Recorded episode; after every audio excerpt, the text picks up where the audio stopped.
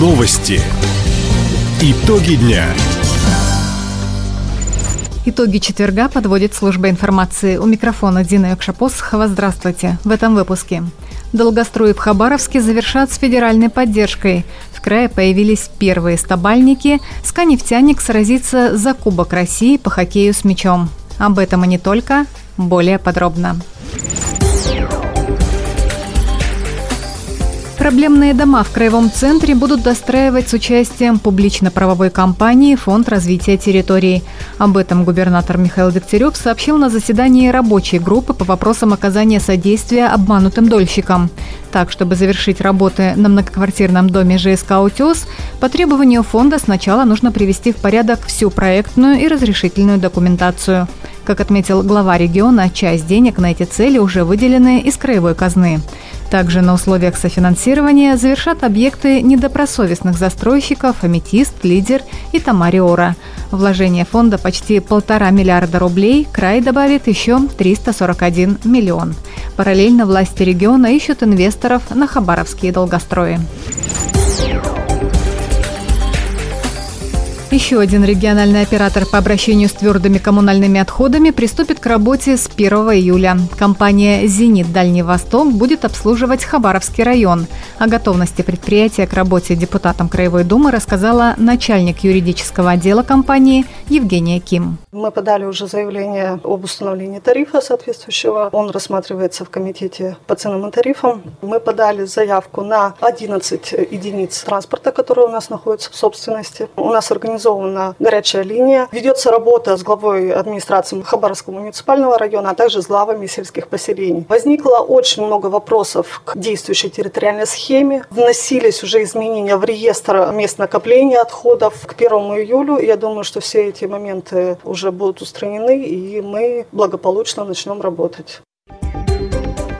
Напомним, пока в крае действует только один регоператор по вывозу бытовых отходов. Он обслуживает Хабаровск и часть района имени Лозо.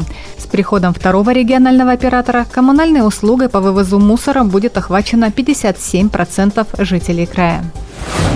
На том же заседании депутаты Краевой Думы подняли вопросы о появлении регоператоров в других районах региона, а также о том, насколько обоснован тариф на вывоз мусора. Подробности в рубрике «На благо избирателей» сразу после этого выпуска новостей и прогноза погоды.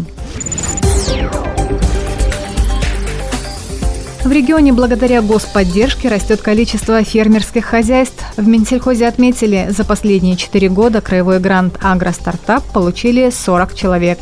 За счет грантовых средств установили 35 сезонных теплиц, приобрели 30 единиц сельхозтехники, 138 голов крупного рогатого скота, а также построили 4 животноводческих помещения и создали более 50 рабочих мест. В апреле этого года поддержку получили еще 9 начинающих фермеров из Хабаровского, имени Лозо, Найского, Амурского и Советско-Гаванского районов. Они займутся выращиванием картофеля, овощей и ягод, разведением пчел. В министерстве подчеркнули, в следующем году размер грантов будет увеличен. Для растениеводов с 3 до 5 миллионов рублей, на развитие животноводства сумма вырастет с 5 до 7 миллионов. Инфраструктура для новостроек по улице Аэродромной в Хабаровске должна быть готова до конца лета. Такое поручение дал мэр города Сергей Кравчук. Сегодня он проинспектировал строительство домов для переселения граждан из аварийного жилья. Данные дополнительные поручения по сетям – это электрические сети, это тепловые сети, это водоснабжение, водоотведение. Данные поручения, чтобы в самое ближайшее время, крайний срок август, все сети должны сдать в эксплуатацию. И застройщик был спокоен для решения вопросов присоединения жилмассива этих домов к нашим муниципальным сетям.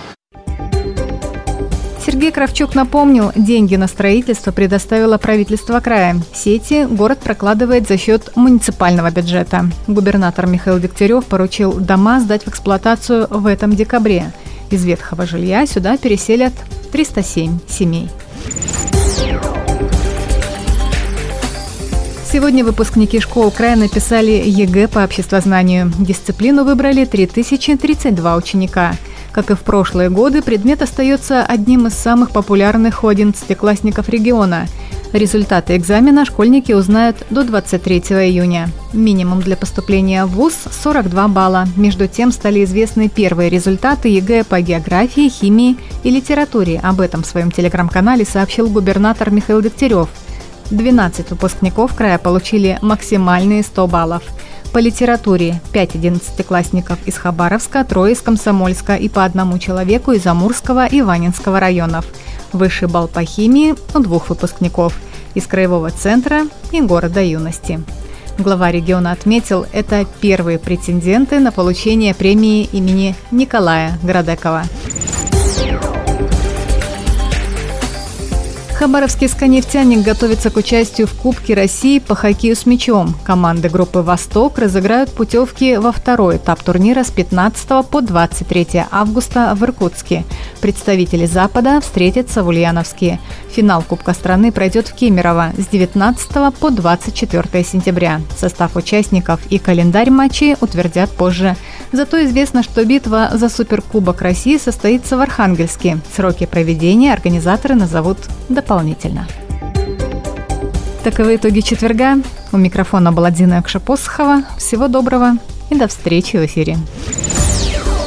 Радио «Восток России». Телефон службы новостей 420282.